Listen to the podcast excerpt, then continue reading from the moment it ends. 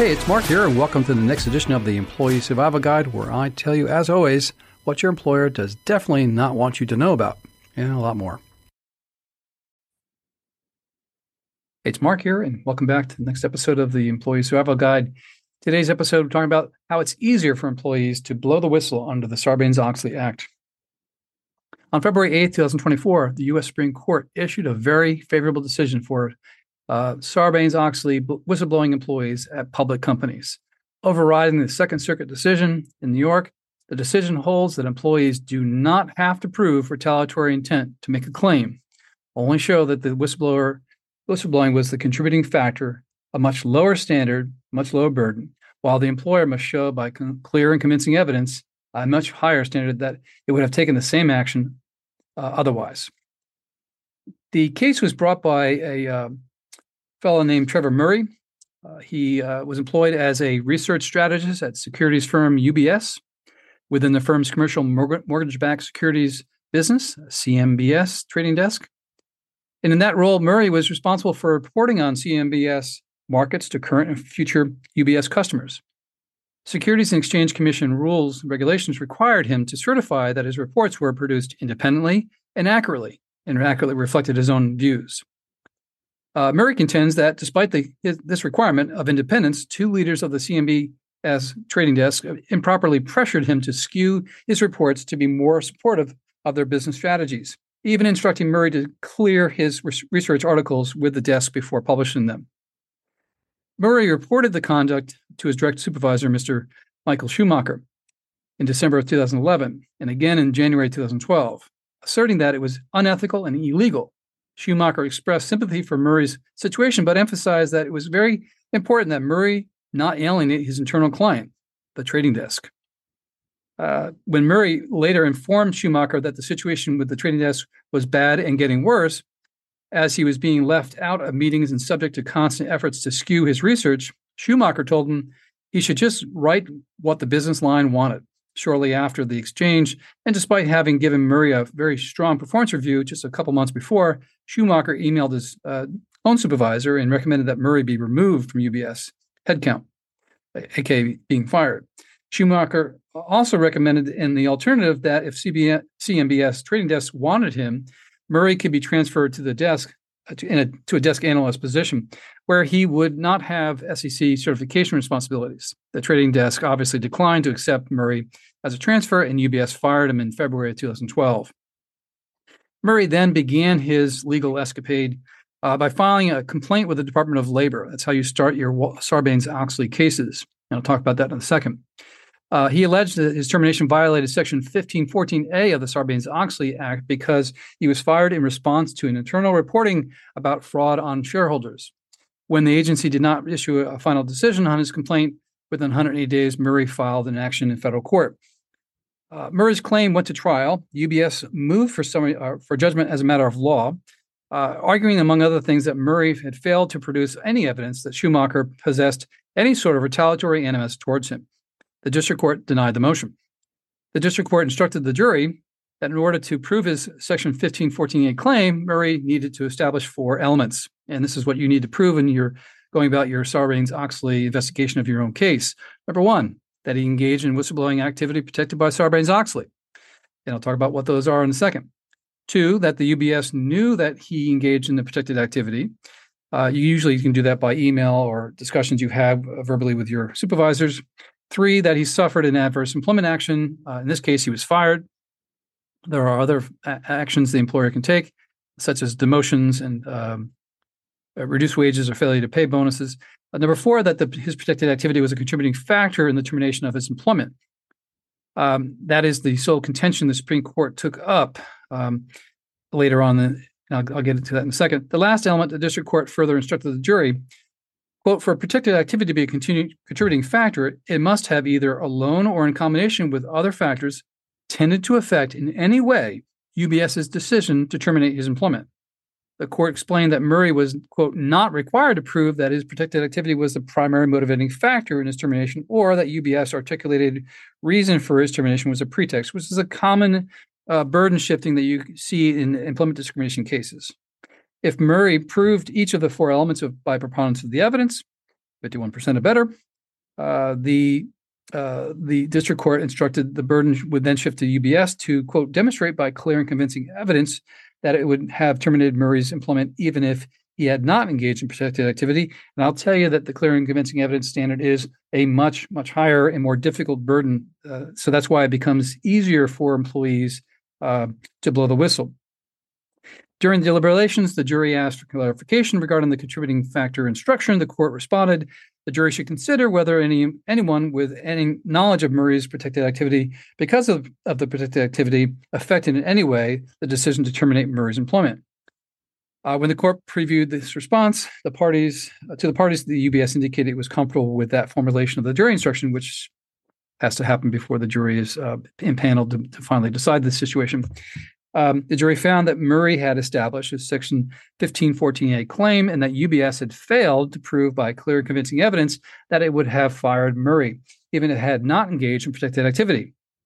In that regard, UBS had argued to the jury, and this is pretty onerous or just outrageous on their part, that the market-wide difficulties for the firm and also a $2 billion trading loss on a trading desk in London had caused Murray's termination, job elimination, they called it. The jury also issued an advisory verdict on damages, recommending that Murray received nearly $1 million.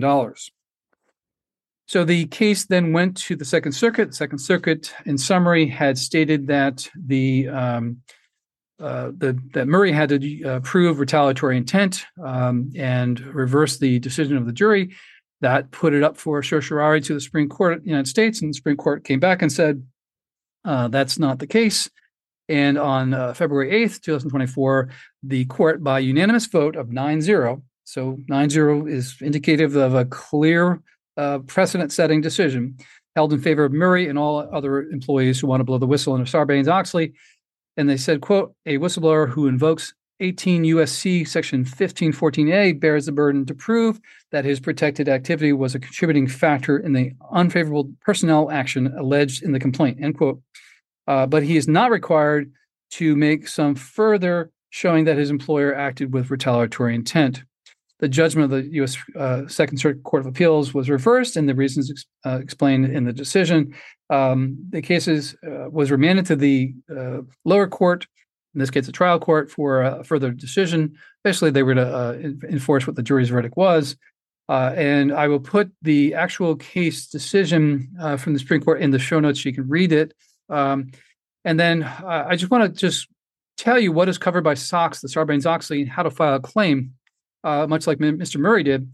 An employer cannot discharge or otherwise retaliate against an employee because he or she provided information or caused information to be provided or assisted in an investigation by a federal regulatory or law enforcement agency, or more importantly, participated in an internal company investigation, which I'll get to in a second, regarding alleged mail fraud, wire fraud, bank fraud, securities fraud, violations of SEC rules and regulations, or violation of federal laws relating to fraud against whistleblowers or against shareholders.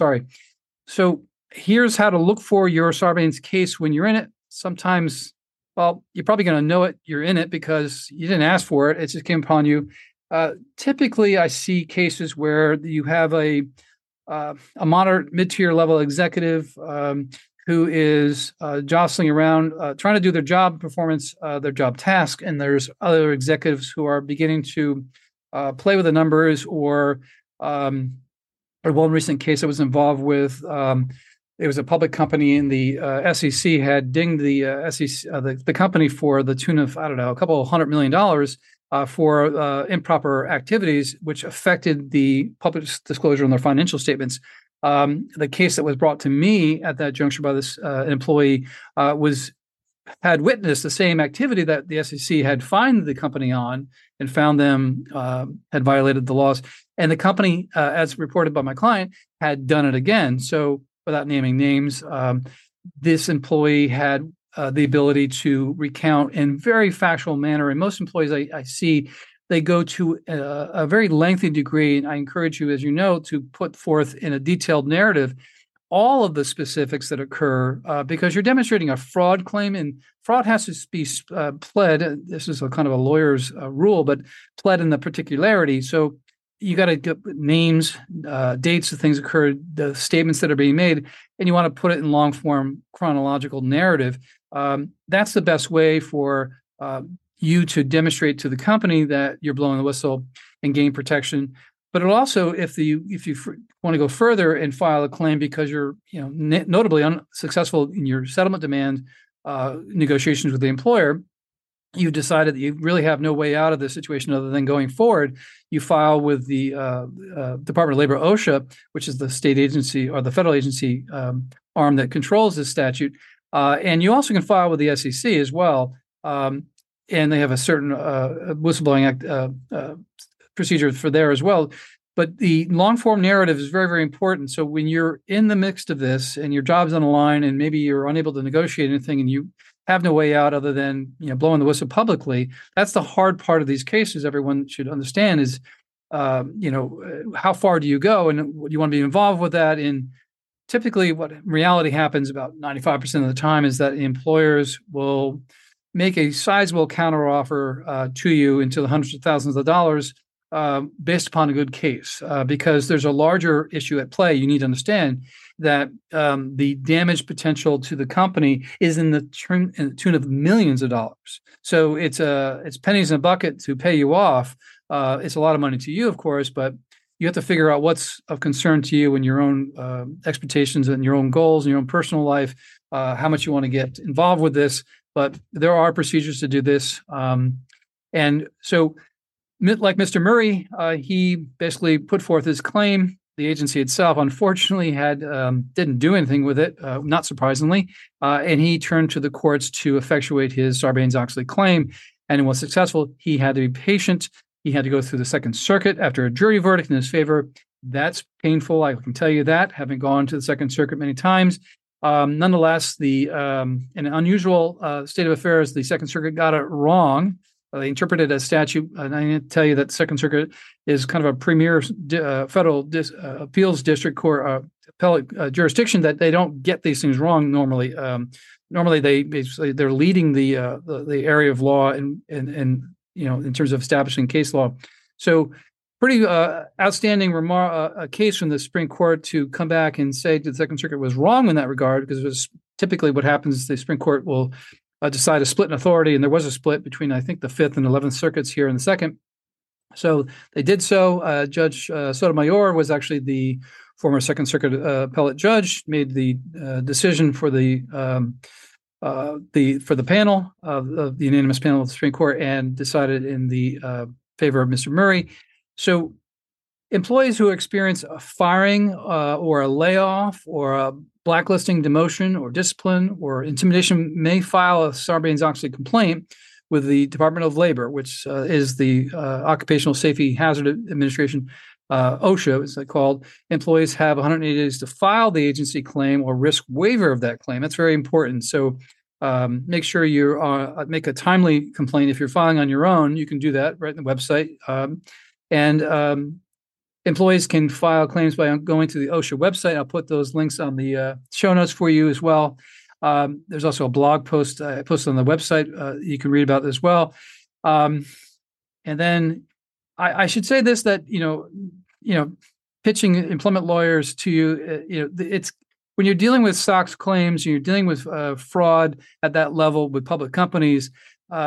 Typically, the employees we encounter are mid to the higher level tier executives who are confronted with a situation, not really finding a way out, and they're then because they don't want to toe the line with the corrupted individuals who are making this happen.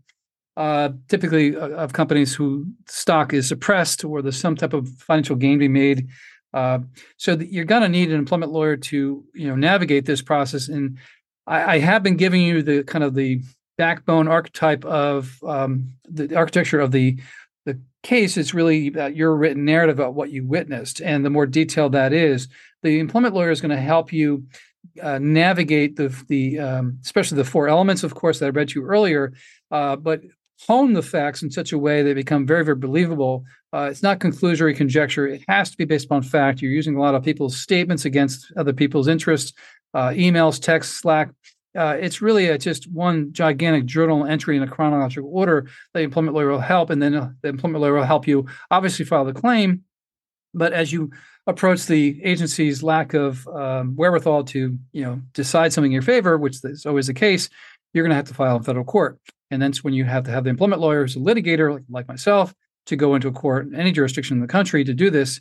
That's really the essence of how it's now easier for whistleblowers under the Sarbanes-Oxley Act to file cases and be successful, because the burden has basically shifted to the employer, and there's a tremendous amount of leverage for the employee to, if you want to negotiate a severance settlement with the employer, it's now even better to do that because of the change in the circumstance of the burden.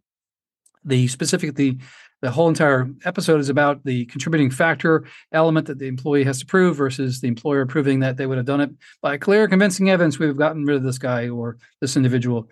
So there you have it. Until next time, I will bring you another episode. Stay tuned and have a good day.